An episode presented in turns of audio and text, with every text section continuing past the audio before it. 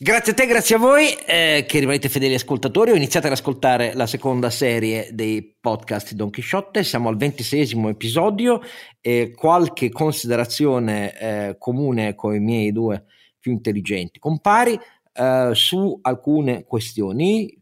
Lo sciopero generale che arriva, ma intanto si firma di comune accordo, imprese, sindacati, governo, il protocollo per lo smart working eh, nel settore privato in realtà, perché come vedremo in quello pubblico, quello pubblico fa già parte a sé per eh, una specie di abolizione dello smart working nel mondo pubblico, e l'Ocse eh, che eh, parla delle nostre pensioni, di quanto spendiamo, di quanto sia squilibrato il bilancio su questo e incombe appunto lo sciopero generale. Resta con noi.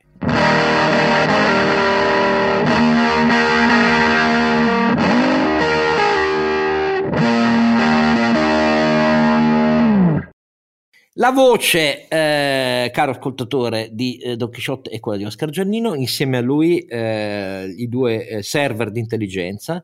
Eh, il primo è quello di Sancio Panza. Renato Cifarelli, eh, che vi ricorda come sempre qual è il nostro sito, che è donchisciottepodcast.it, dove trovate tutti i link per iscrivervi, ma speriamo, ascoltandoci, che siate già iscritti e i link per fare la donazione, se siete così gentili da volerci aiutare, e un po' di cose relative a Don Chisciotte e, a, e, alla loro campagna comune contro i mulini a vento. Decisivo in questo, decisivo in questo è forse la parte più raziocinante di tutti noi, eh, perché è quella di eh, eh Renato è ovviamente la parte imprenditoriale. Eh, lui mette insieme. Che non è raziocinante, no. perché uno che fa impresa esatto, in Italia. quello volevo dire. Non è. Hai capito perfettamente. Deve avere una certa qual proclività all'impossibile. Eh, però invece poi c'è la parte raziocinante che è quella del nostro nostro ronzinante. Sì, che più che un server in questo momento è un po' sul cloud, nel senso proprio delle nuvole, cioè proprio un po' annebbiato, eh, cosa posso dire. Uh, ma eh, sì, raziocinante, come che dica Oscar, eh, qui eh, eh, il raziocinio direi che ha lasciato lo spazio all'arbitrio, quindi eh, vediamo di fare un po' di, di luce, luce cartesiana, sai che a me piace il, l'approccio di, di Cartesio alla realtà. E, ehm, e i mulini a vento, peraltro, adesso con tutta onestà, adesso li mettono ormai definitivamente fra le fonti rinnovabili e quindi insieme al nucleare e al gas. Non ci lamentiamo, facciamo battaglie non contro i mulini a vento, ma per i mulini a vento, ma anche per le energie di transizione come appunto il nucleare. Sul gas, direi con quello che sta succedendo in Russia e in Ucraina, possiamo anche passare alla mano. Ma il problema è che ci vuole il raziocinio come vera fonte di energia, questo è il problema. Nel nostro paese mi sembra sempre un, un bacino di quelli a consumo limitato. Ecco, noi siamo il, il, il, limite che mettiamo al consumo di vera energia creativa si vede soprattutto nel raziocinio pubblico e io però non posso non chiedervi qualche considerazione iniziale visto che parleremo oggi eh, di tematiche che hanno a vedere con la società italiana eh, e quindi il lavoro agile o non agile nel post covid si fa per dire post visto che ne siamo ancora dentro e poi pensioni e spesa sociale Cosa pensate di questa decisione CGL e Will del 16 dicembre, sciopero generale? Chi vuole cominciare? L'imprenditore? parlare di shop, far parlare un imprenditore di sciopero generale è sempre una cosa un po' strana. Ma allora, eh, la cosa che io posso dire è che negli ultimi anni, perlomeno dalle, dalle notizie che ho io in provincia, poi è evidente che ci sono alcuni posti dove comunque lo sciopero generale funziona ancora. Eh, la parte, cioè gli scioperanti sono sempre meno, cioè quando ci sono scioperi generali un po' arbitrari tipo questo, devo dire che la partecipazione delle persone, almeno secondo quella che è la mia esperienza, poi naturalmente eh, non bisogna far diventare la propria esperienza il, diciamo, la cosa generale, però anche dai numeri, dai numeri che vedo attraverso le associazioni, eccetera, ci sono pochi partecipanti. Mi sembra un po' pretestuoso in questo momento. L'impressione che ho io è che il governo in questo momento stia parlando soprattutto con i sindacati, più che con, almeno per, per quanto riguarda tutte le categorie intermedie, e quindi il fatto che si lancino verso uno sciopero generale con un, con un, governo che ha sempre lasciate aperte i canali di comunicazione mi sembra un po' velleitario. Certo, non si può pretendere che il governo faccia sempre quello che vuoi tu, perché questo a quel punto lì come diceva Fassino, candidatevi e andate voi a fare il Presidente del Consiglio. Questo mi sembra un po' il risultato in questo momento, cioè i sindacati stanno cercando di portare alcune cose, poi ne parleremo per esempio sulle pensioni che sono non, non equilibrate per quella che è la situazione italiana in questo momento, non, non le ottengono vanno verso lo sciopero generale, io poi posso capire che naturalmente siamo in un paese dove molte categorie la, la, prima cosa che vedono è quando mi lasciano andare in pensione, però ci vuole anche un po' di sostenibilità economica. Eh. Invece che dice Ronzinante? Che l'utilizzo dello sciopero generale per scopi di, di politica economica e di welfare è eh, inaccettabile in una democrazia liberale. Fammelo ricordare, Oscar, c'è, c'è il Parlamento per quello. Lo sciopero è uno strumento che i sindacati possono e debbono usare nel territorio delle relazioni eh, industriali. Eh, qui stiamo parlando di uno sciopero contro una riforma fiscale che palesemente non afferisce al mondo del lavoro, ma è per sua natura universale, come detta la Costituzione peraltro.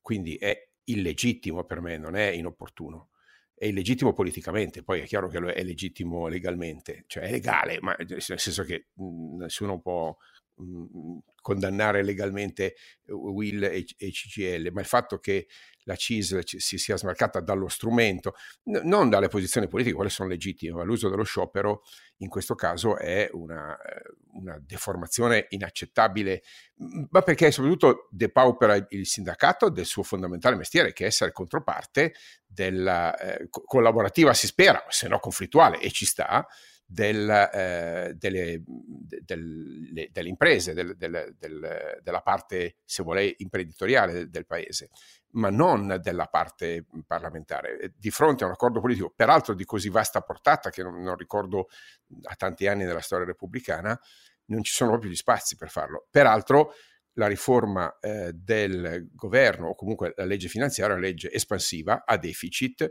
che interviene sulle fasce eh, diciamo medie ehm, per cui non, non, c'è neanche la base di contenuti di questo sciopero. Quindi io mi auguro che fallisca e che eh, persone irragionevoli come quelli che l'hanno, l'hanno organizzato perdano credibilità e leadership e quindi paghino un prezzo di, di, di, diciamo, politico e, e di rappresentanza per questa loro scelta scellerata, soprattutto convocati in un momento in cui il paese al contrario ha bisogno di unità e di, eh, e di, coesione. Quindi per me è totalmente da condannare. Mi auguro che il governo non, eh, non faccia muina su questo, ma invece mi, mi, aspetto che la faccia e che quindi questo sciopero generale alla fine o venga revocato qualche ora prima o finisca a Taraluce Vino. Io ho tre secche considerazioni. La prima è politica, eh, la seconda invece eh, riguarda il retroscena, la terza riguarda l'inflazione dello strumento. La prima politica è molto singolare perché eh, in realtà questo sciopero generale ehm, colpisce a fondo esattamente la parte più di sinistra del eh, governo, quella che in realtà ha orientato incessantemente in maniera pressoché unilaterale rispetto alle sei forze che lo sostengono il governo il, lo strumentario eh, nelle politiche economiche e sociali di questo governo, cioè il ministro Orlando, che il ministro Orlando si trova dopo aver spostato a sinistra la questione delle politiche attive del, del lavoro, eh, accontentando regioni e sindacati solo sui centri pubblici per l'impiego, eh, aver tentato più volte col disegno di legge sulle delocalizzazioni e Draghi gli ha dovuto tagliare le dita eh, perché infatti se ne è persa per strada l'idea punitiva ehm, iniziale e così via, si trova adesso e dopo aver instradato il, ehm, la, con, il confronto, non chiamiamolo la contrattazione, solo con il sindacato per la parte di accordo dei partiti eh, sull'intervento di sforbiciata alle aliquote IRPEF ed è per questo che il governo ci ha aggiunto un altro miliardo e mezzo di mini decontribuzione per i lavoratori dipendenti fino a 35 mila euro, passando da 8,9% punti contributivi a carico oggi del lavoratore a 8,05, solo fino a 35k, un altro miliardo e mezzo. Tutto questo nasce perché c'è un'agenda orientata proprio proprio al sindacato da parte di Orlando e spesso con grande imbarazzo anche di Letta, perché ha creato imbarazzo anche con Draghi questa caratterizzazione politica. Tutto questo viene travolto esattamente dalla CGL. Il punto politico è singolare perché Orlando adesso non sa come fare perché Draghi ha detto non li rincorriamo per favore. E vedremo cosa succede nelle prossime settimane, ma per Letta vista la sua geografia interna da Peppe Provenzano a Orlando di, di, di questo tipo è eh, sicuramente un, un, punto non favorevole nel momento in cui il suo famoso campo largo vede il no di Conte a ricandidarsi e così via. Chiacchiere politiche, però singolare comunque, eh, non ben pensata. Il, il, retroscena invece riguarda il fatto che è stata la Will che oramai ha perso del tutto da anni la sua matrice riformista eh, socialdemocratica per inseguire l'antagonismo, che favorevolissima a proclamarlo da solo ha spinto Landini ad aggiungersi eh, alla proclamazione dello sciopero generale del 16 senza sentire nemmeno le sue categorie più riformiste. Infatti ce ne sono tracce eh, sui media, le categorie riformiste che avevano detto no a un certo punto al giochino Novax eh, di, di Landini. Quindi anche questo retroscena che cosa ci dice? Ci dice che siamo in un quadro in cui l'alza bandiera identitario, che è il rito di tutti i partiti eh, e che impedisce le convergenze sulle priorità del paese è proprio anche del sindacato.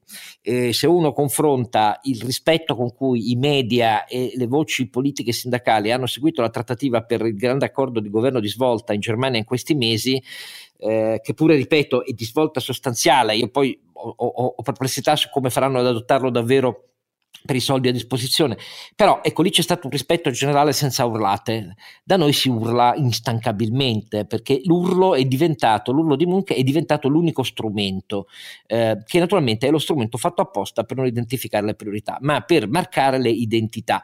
Infine fatemi dire l'inflazione. L'inflazione che secondo me... Ehm, rende lo sciopero appunto un'alzabandiera, perché non c'è alcun ruolo di contrattazione né nelle aziende né, né, né politico che si faccia con questa inflazione di sciopero. Guardiamo i numeri. Eh.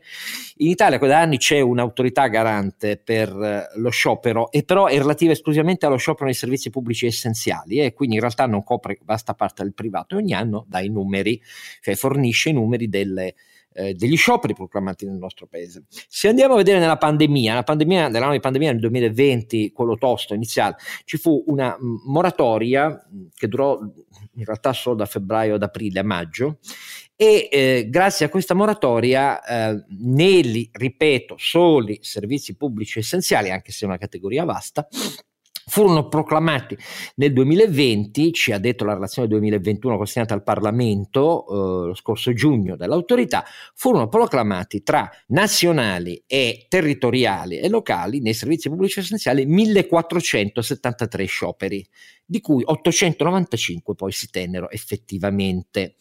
L'effetto moratoria eh, di quei pochi mesi si vede perché nel ehm, 2019 rispetto ai 1473 proclamati e 895 tenuti nel 2020, nel 2019 c'erano stati 2346 scioperi proclamati e 1463 avvenuti. Ripeto, solo servizi pubblici essenziali.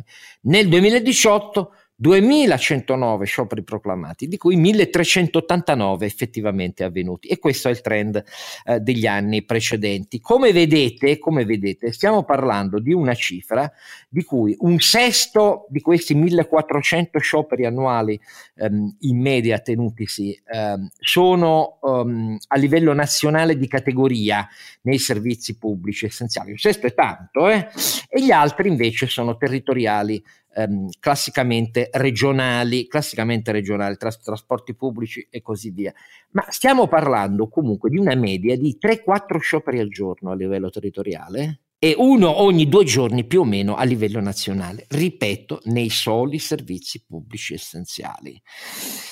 Gli scioperi generali di maggior rilievo sono in realtà dal 1904 a oggi, si contano in decine, non arrivano a centinaio, ma comunque ci sono, ma l'inflazione dello sciopero dà l'idea di un'abdicazione al modello di contrattazione questo è il punto, che dovrebbe essere il punto centrale che riguarda un'analisi seria di come si fa sindacato nel nostro paese. Io mi limito eh, a questo per dire che è un classico segnale, ma che prova avanti da moltissimo tempo, eh, de- dell'impazzimento generale. Se uno ha l'idea di come si comporta IG Metall eh, in Germania sulle trasformazioni industriali, ecco, c'è un'abissale distanza tra paesi che vedono capacità di condivisione che non significa sulle stesse idee o servi del padrone, ma per costruire insieme crescita del lavoro, delle imprese, dei redditi e dell'inclusione. Si sono fatte riforme radicali, cambiando dalle radici come funziona il sostegno ai poveri, eh, le politiche attive del lavoro, eh, l'integrazione dell'offerta pubblica rispetto a quella rispetto privata, rispetto a quella pubblica nelle politiche attive del lavoro in Germania, con questo atteggiamento. Eh, da noi in Italia invece eh, litiga- litigano per manciatine di miliardini di eh, interventi che concepiti per accontentare le particelle eh, mancano sempre il problema generale, come avviene per questo tipo di modulazione eh, IRPEF più un miliardo e mezzo di contribuzione. Cioè, posso garantire così non si ottiene nessuna massa critica, non si vede nessun effetto rilevante, tranne il dire di ognuno, eh, ma noi abbiamo tutelato la nostra Costituzione. Fine qua. Aggiungiamoci subito invece quello che ci dice l'Ox sulle pensioni, Carlo Alberto. Beh, l'Ocse fa della matematica attuariale, non è che faccia analisi particolarmente complicate, semplicemente dice che chi entra nel mondo del lavoro oggi, cioè i nostri giovani eh, tartassati, eh, esclusi dal welfare, che come sappiamo li penalizza, eh, trattati male durante la scuola con livelli di educazione e di formazione tra i più bassi d'Europa, coperti del più grande debito pubblico d'Europa, dovranno lavorare fino a 71 anni cioè eh, circa 4-5 anni sopra la media dell'Ocse e quindi una quota tra le più alte dei paesi industrializzati. Che dire, eh, complimenti a, a, questo paese che eh, li ha trattati come delle bestie da soma eh, e che per i prossimi 50 anni li condannerà a pagare i misfatti di, della generazione che lascia una, un paese diciamo in, in macerie finanziarie, previdenziali e pensionistiche. Dopodiché è ovvio che come dire, tutto questo è anche dovuto a un tema demografico in generale, non è soltanto il risultato della, eh, delle scelte di politica economica, ma eh, quelle hanno aggravato una curva demografica insostenibile, caro Oscar. Quindi il fatto che eh, l'Ocse ce lo ricordi, il fatto che questa cosa sia totalmente assente dai dibattiti. Totalmente. Eh, to- ah, non solo, eh, ti ricordo che una delle motivazioni dello sciopero generale è non diamo abbastanza risorse ai pensionati. Per pensionare, sì. Eh, eh, eh, esattamente, quindi siamo non al paradosso, alla negazione de, de, della realtà, proprio alla, al rifiuto di prendere atto di, eh, di eh, curve di tendenza economica, demografica che penalizzeranno i nostri giovani, i quali si ritroveranno un fardello veramente insopportabile e con chi se la dovranno prendere? Giustamente con la nostra generazione, caro Oscar. Ma eh, io non lo so, perché poi questa specie di presa d'atto dei giovani, responsabilità e passaggio a un ruolo attivo, non so se capiterà perché le premesse non, non, non le vedo, sono semplicemente vittime ignare oggi che domani diventano um, eh, vittime eh, incapaci di sottrarsi alla trappola. Esatto, perché Beh, Oscar, un, pa- un, paese la, un, paese in cui la giustizia sociale, la sinistra e la destra pensano insieme in maniera pressoché indistinguibile che la giustizia sociale sia spendere miliardi in deficit in più ogni anno per dare una pensione più ricca a chi un lavoro ce l'ha, è un paese che ha delle pesanti lenti deformanti ed è una caratteristica totalmente simmetrica e trasversale a tutti gli orientamenti politico-culturali italiani. Cioè, a me fa venire i brividi per non dire altro però va avanti così da troppo tempo per non essere una caratteristica nazionale. L'idea è il fisco troverà domani le coperture, cioè domani ci sarà chi paga. E in ogni caso, ricordatevelo, siamo troppo grandi per fallire, quindi se ci vogliono dare lezioni sul deficit del debito, ehm, noi gli faremo paura perché siamo troppo grossi. Queste sono le solide basi della giustizia sociale in Italia, tranne poi fare enormi chiacchiere eh, sul record dei net, eh, sul record del mismatch sul lavoro tra posti non coperti e qualifiche non garantite dal sistema di formazione pubblica. E qual è la convegnologia? Perché di fatto sulle scelte pubbliche, sulle scelte pubbliche c'è un grande accordo conservatore per il peggio devastatore della sostenibilità della finanza pubblica e rapinatore di futuro per giovani, donne, titolari di contratti a tempo determinato e poveri assoluti e incapienti. Queste sono le fondamenta della giustizia sociale per cui si fa sciopero generale nel nostro paese. Auguri, eh, non è che però io posso cambiarla. E a proposito, vediamo come questa concertazione, perché il protocollo che nasce sullo smart working ha l'accordo di tutti, delle imprese, dei sindacati, del governo ed è stato Orlando a portarlo in porto, come si vede da alcune caratteristiche. Vediamo cosa ne pensiamo noi, i giornali ne hanno parlato, ne hanno parlato un po' poco, non si capisce perché l'organizzazione del lavoro nel nostro paese è un tema che non ha passione, invece è un tema centrale per la produttività e la crescita del nostro paese, le nuove tecnologie. Il lavoro è cambiato, sembra sempre che sia tutto uguale nel nostro paese. Resta lì e ricominciamo dal protocollo sul lavoro agile. Allora, eh, smart working, lavoro agile, che diciamolo subito non è il lavoro da casa, sono due cose completamente diverse. Non è il telelavoro. Non è il lavoro da casa, almeno non dovrebbe esserlo. Eh, nel 2020 l'accelerazione c'è stata per eh, il Covid si fece con una specie di moratoria eh, per cui era una necessità, quindi si sarebbe visto poi il tema dei diritti. La pubblica amministrazione con Brunetta ha fatto una decisa e per me totalmente incomprensibile, caro Renato Ministro, ehm, svolta eh, verso tutti tornate in, al lavoro perché così bisogna sostenere l'economia con i vostri caffè e ristoranti e Renato ha detto, Brunetta ha detto addirittura ho fatto meglio del privato che è ancora lì, che non risolve il problema. Il problema era quello rispetto all'autodichia del settore pubblico ehm, di eh, nuove regole, visto che finisce la moratoria a fine anno in teoria eh, sul lavoro eh, agile e intelligente eh, nel privato si firma questo protocollo che detta alcuni principi e, e lo fa nel consenso generale. Eh, che dici, caro Alberto? Tu l'hai visto questo accordo? Che, che, che, cosa ti fa pensare? Ma ci sono luci e ombre, qualche ombra che non mi aspettavo, qualche luce tutto sommato doverosa. Prima, la prima è che eh, è stato delegato appunto alle parti sociali che hanno raggiunto, secondo me, un equilibrio minimo però eh, elencando disciplinatamente parti che non erano chiarissime nella normativa eh, diciamo ufficiale, quindi pari opportunità, la protezione dei dati, la riservatezza, tematiche sulla tecnologia un pochino più precisate, ma assolutamente ancora molto vaghe. Cioè dopo la pandemia e dopo questo esperimento naturale fatto in milioni di casi eh, di diciamo di frammentazione dei modelli di lavoro, mi sarei aspettato, scusa, intanto una roba un po' più data driven. Adesso non è che voglio fare il, l'intellettuale a tutti i costi, però quando devi intervenire su queste cose qua, dati, analisi, riferimenti, eh, c'è stata un po' di letteratura, non tantissima perché è un po' frammentata, ma so, Istat ha fatto un buon lavoro, tanti istituti di ricerca e i nostri amici di Adapt hanno fatto una, una buona fotografia del settore non trovo niente, non trovo un, un, una, un, argomento, un numero, non c'è un numero, ecco, ci sono gli, i numeri degli articoli se vogliamo, no? eh, quando devi intervenire su una cosa che ha disperatamente bisogno di dati empirici, eh, non fai queste cose qua. Questa è una classica inciucio di natura politico-sindacale molto generale. Quindi questa parte qui, per quanto sia meglio che una situazione di conflitto, mi lascia francamente molto amaro in bocca nella qualità del lavoro. Nel merito non c'è niente sulle cose che, eh, e tu Oscar lo sai perché insomma ti sono arrivate sul tavolo, eh, m- molti di noi hanno eh, pensato di proporre per migliorare la normativa in termini di difesa del lavoro eh, agile, di tecnologia a supporto, di modelli organizzativi e soprattutto di nuove forme contrattuali che consentissero di allargare il perimetro del lavoro a giovani, a donne, a, ehm, come dire, a extra, eh, extranazionali, quindi un po' a tutta l'Unione Europea, in una logica in cui il lavoro agile, che include anche, anche se non, ovviamente non coincide con il lavoro a,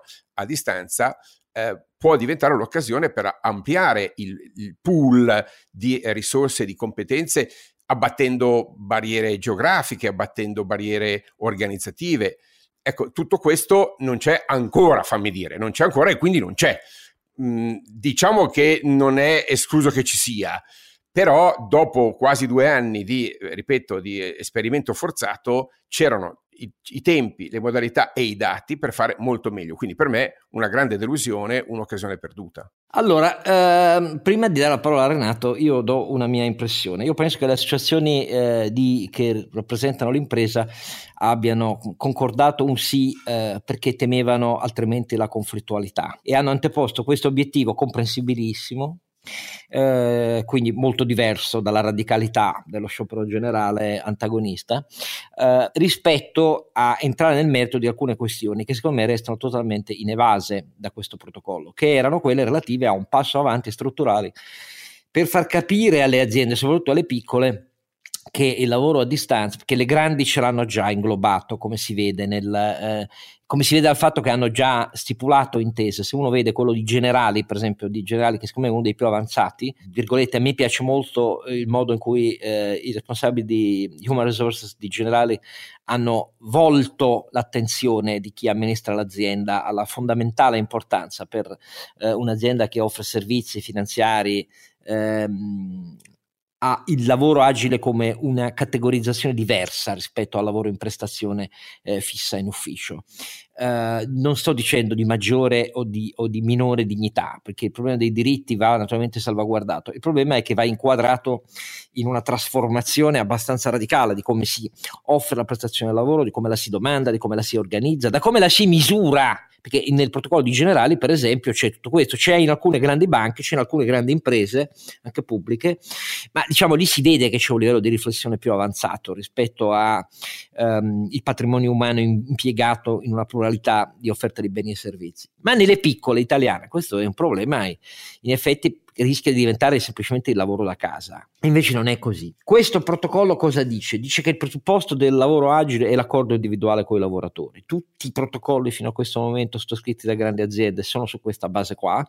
Io mi aspettavo da parte delle associazioni delle imprese una pressione per dire sì, ma perché non sia perdita di capacità organizzativa dell'impresa, nella piccola impresa basterà una microsindacalizzazione contraria e eh, gli, i, i, lavoratori eh, diranno no, per essere chiari, in cambio di qualcos'altro che non c'entra con il lavoro agile, eh, ci fosse un percorso obbligatorio di confronto lavoratori, sindacati come ovvio, che li rappresentano, e imprese sull'importanza di una definizione del concetto di lavoro con il lavoro agile all'interno del piano organizzativo dell'impresa. Senza questo canale obbligatorio, che al contrario in questo accordo è semplicemente c'è un auspicio che venga, che ci siano incentivi perché ci siano ehm, accordi di contrattazione aziendale che ridefiniscono il lavoro agile rispetto a quello in prestazione fissa.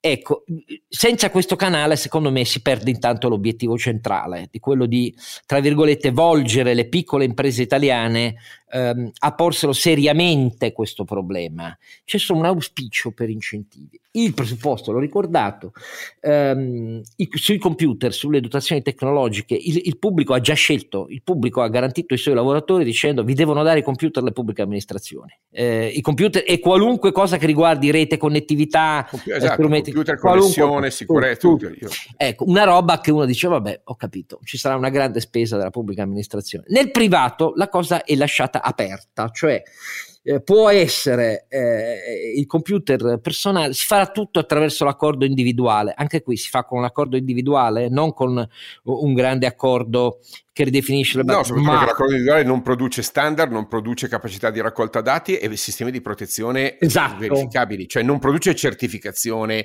oggettiva, quindi secondo me non tutela il lavoratore, ma neanche protegge l'impresa da rischi che con un lavoro di questo genere qua ci sono, ma li vediamo poco adesso, appunto penso alla cyber security. Cioè, bisogna... Beh, guarda che la regione Lazio, se ti eh. ricordi, nasceva da uno che lavorava da casa.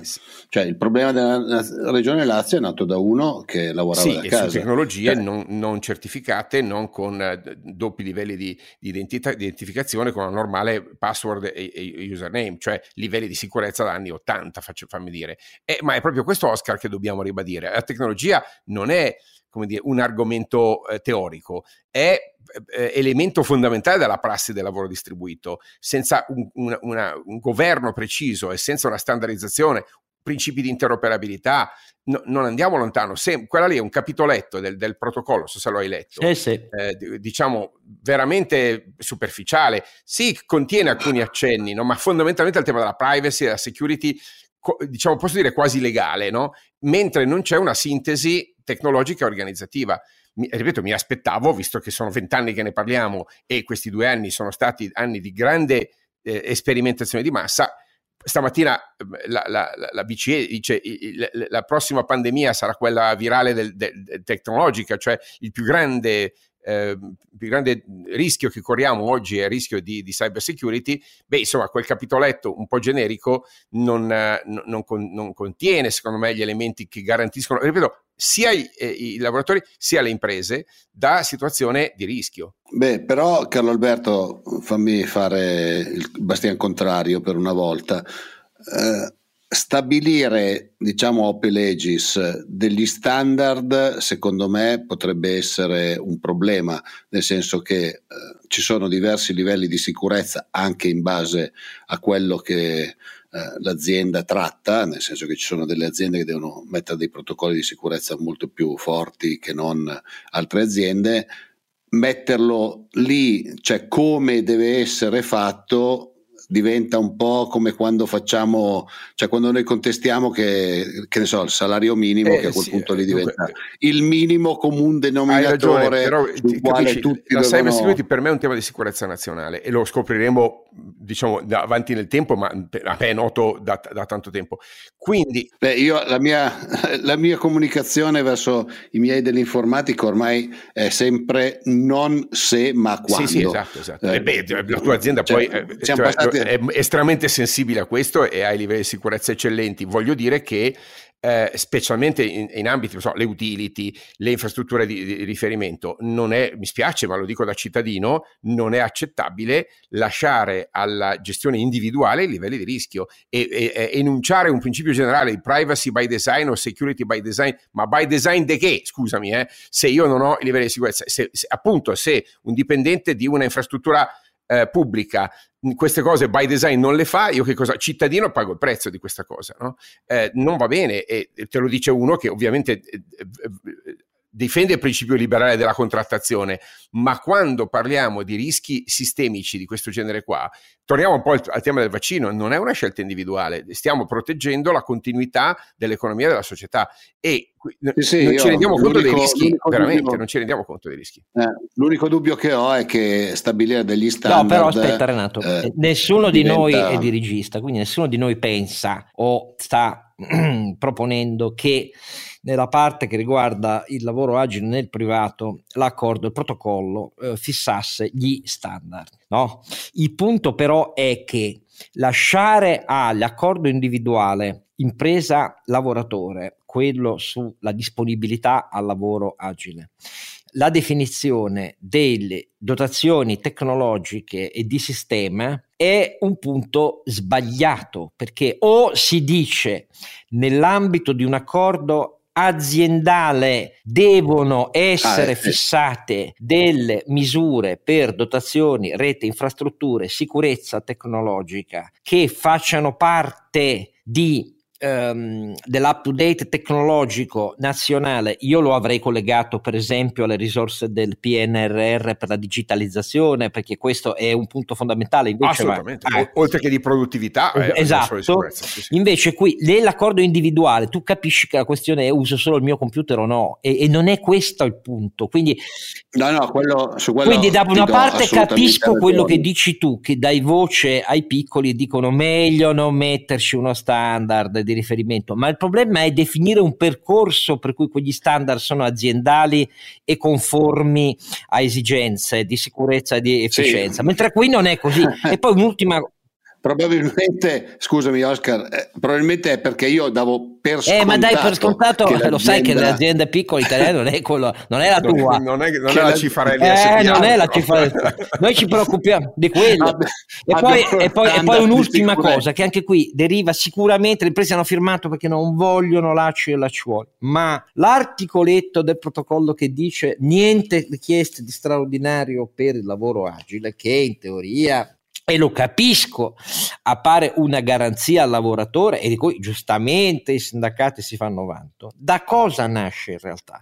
Dal fatto che il protocollo non cita mai per scelta iniziale di convergenza sul minimo comune denominatore, invece che sul massimo comune multiplo, il fatto che le metodologie per valutare la produttività e l'effetto, la prestazione organizzata e offerta e domandata non in presenza fisica sul posto di lavoro. Siccome non c'è alcun accenno a questo, perché parlare di metodologie significa davvero ridefinire il lavoro agile, non semplicemente lavoro da casa, ma questo fa imbizzarrire i sindacati, preoccupa le imprese se ci sono linee troppo strette, di qua deriva che non gli puoi chiedere neanche lo straordinario, ma non glielo puoi chiedere perché qui non c'è alcun accenno Ah, come lo misuriamo, valutiamo appunto, e che, premiamo? Esatto, straordinario di che, come direbbe Marchionne, straordinario di che?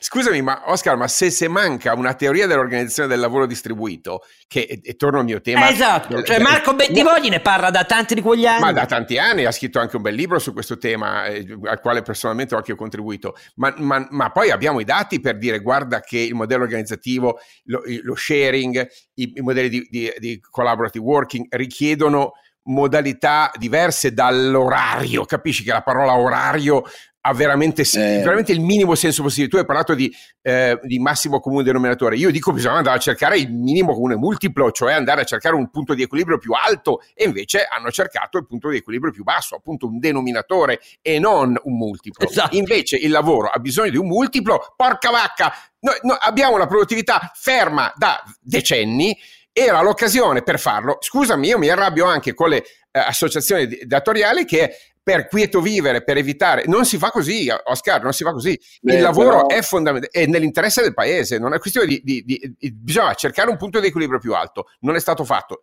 no, nulla è perduto per carità, ma questa occasione è andata, chissà quando ci torniamo sopra. Però eh, va detto, lasciatemi puntare una lancia verso i miei colleghi, in questo caso, eh, va detto che dobbiamo fare un, un lavoro culturale eh sì, sì. No, no, ma è, questo, è, evidente, è, evidente. cioè, i, pre, i presupposti di questo accordo il, il, il, metodo, il metodo di, di, misurazione del lavoro se ne parlavo con qualche amico anche un paio di giorni fa eccetera.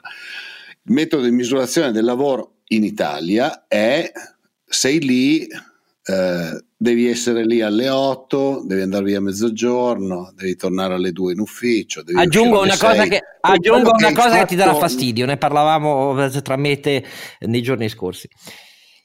I dati che abbiamo, i dati accumulati del, del, dei questionari e delle ricerche con domande poste alle piccole imprese italiane, in particolare alle piccole, testimoniano che sul lavoro agile c'è una certa preferenza a preferire invece il lavoro in presenza. Non sto parlando di chi ha eh, le isole produttive ancora, non sto parlando della meccanica con le isole produttive, lì è ovvio. È sto, ovvio. Sto, parla, sto, parlando di altro genere di prestazione.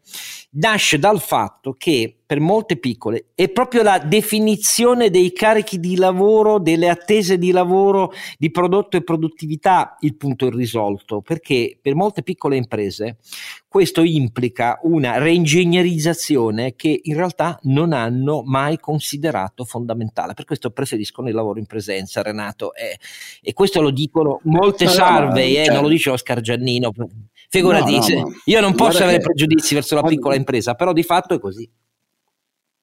No, eh, c'è una, una tendenza al eh, controllo visuale mentre non c'è un'idea di quelli che sono i carichi di lavoro. Io l'impressione che ho sempre avuto, parlando anche con qualche collega, non con tutti naturalmente, perché poi adesso non è vero che tutte le aziende sono così, ce ne sono anche di molto efficienti e, e che vanno molto bene.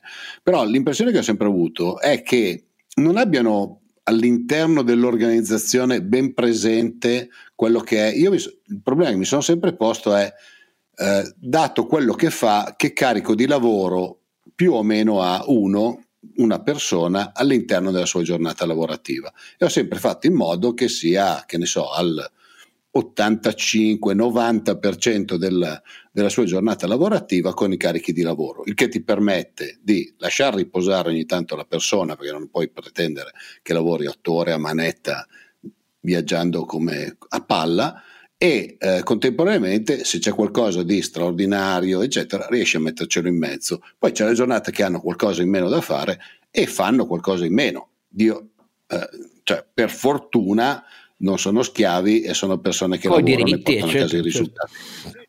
se tu non hai in mente queste cose cioè se tu non hai in mente qual è il carico di lavoro di quella persona cioè io quando faccio delle discussioni con le persone, dico guarda sui carichi di lavoro, dico guarda non è un problema, tu mi prepari un elenco, di, mi fai un, un report, prendi una settimana tipo e mi dici guarda ho speso 6 ore a fare queste cose, 5 ore a fare queste cose, 4 ore a fare queste cose e noi applicheremo se possiamo degli strumenti informatici per migliorare la tua produttività, quindi andando magari a toglierti dei lavori, ne abbiamo fatti migliaia di queste operazioni negli ultimi anni in azienda, andandoti a togliere dei lavori oppure eh, magari spostiamo leggermente quella che è la soglia di quello che arrivi a fare tu e poi la spostiamo sul tuo cliente o tuo fornitore. Eh, lo so, ma vedi, questa, interno, questa cioè opera che tu hai già fatto e che dovrebbe essere essenzialmente diffusa e radicata è una cosa che ancora manca. Questo per dire non è solo una critica alla concezione del sindacato, quella che faccio io, è una mancanza di consapevolezza generale della politica, delle istituzioni e le imprese vivono questa cosa come tentiamo di limitare il danno piuttosto che vedere bottom up, top down, voglio dire calarci sopra eh, dei nuovi limiti troppo rigidi e troppo fissi. Peccato, perché questa è, de- è, una delle grandi questioni su cui rifare l'Italia, ecco, rifare l'Italia per offrire più lavoro, miglior lavoro, più produttività, quindi anche più pagato. E in Italia, ecco, io sono convinto che per esempio questa nostra puntata non avrà grandi ascolti perché viene considerato un arido tema da esperti di diritto del lavoro e invece non è così. Va bene, è, è centrale, è centrale, centrale. la qualità, la quantità ma la misura, l'incentivo, il premio, il disincentivo, la sicurezza con cui viene offerto, l'organizzazione tecnologica, ehm, la messa a disposizione di un balzo Oscar, in avanti. Cioè... Oscar, c'è un punto importante davvero, il lavoro non è una funzione individuale, eh. qualsiasi accordo individuale in un modello organizzativo è una negazione in termini del principio di collaborazione. Le aziende sono organizzazioni, non sono somme di singoli infatti, individui. Infatti, cioè, è proprio una contraddizione, una cosa che insegniamo ai ragazzi dal primo anno ma, ma come si fa a, a, a ridurre il lavoro a una mera prestazione individuale? Il lavoro non me lo far dire, dai, Oscar, il lavoro è espressione di, di, di, socialità, di collettività, sia fatto in azienda, sia fatto in maniera remota, ma è sempre un processo organizzativo. Questa, questo protocollo sembra come dire, il, il, veramente la cautela per evitare cautela, conflitti, esatto. quando invece è l'occasione più importante per dare ai giovani e alle donne, lo dico perché ovviamente il lavoro agile è fondamentalmente uno strumento che usano i giovani e le donne, eh, eh, oppure eh, diciamo coloro che non risiedono in un territorio, per esempio al sud, era, era e sarà l'occasione, mi auguro di tornarci sopra, perché, eh, perché ripensiamo il modo in, in, cui la società si organizza, non i singoli individui vanno a casa e battono tasti su un computer. Ecco, questo è stato il riduzionismo di questa occasione perduta. Ok, accordi al ribasso. Eh, allora, come vedete, dallo sciopero generale alle pensioni, ai prepensionamenti, all'accordo sul lavoro agile, emerge la fitta trama del gap che rimane totalmente irrisolto tra quello che sappiamo che è necessario fare e tra quello che davvero c'è la volontà di fare nel nostro paese. Draghi o non Draghi eh, non può fare i miracoli. Eh, la situazione italiana resta questa. Non mi resta che ringraziare come sempre l'apporto decisivo dei miei compari su tutti questi temi, cui certo che ne sanno cento volte più di me, eh, e ringraziarvi per l'ascolto e darvi appuntamento al ventisettesimo episodio.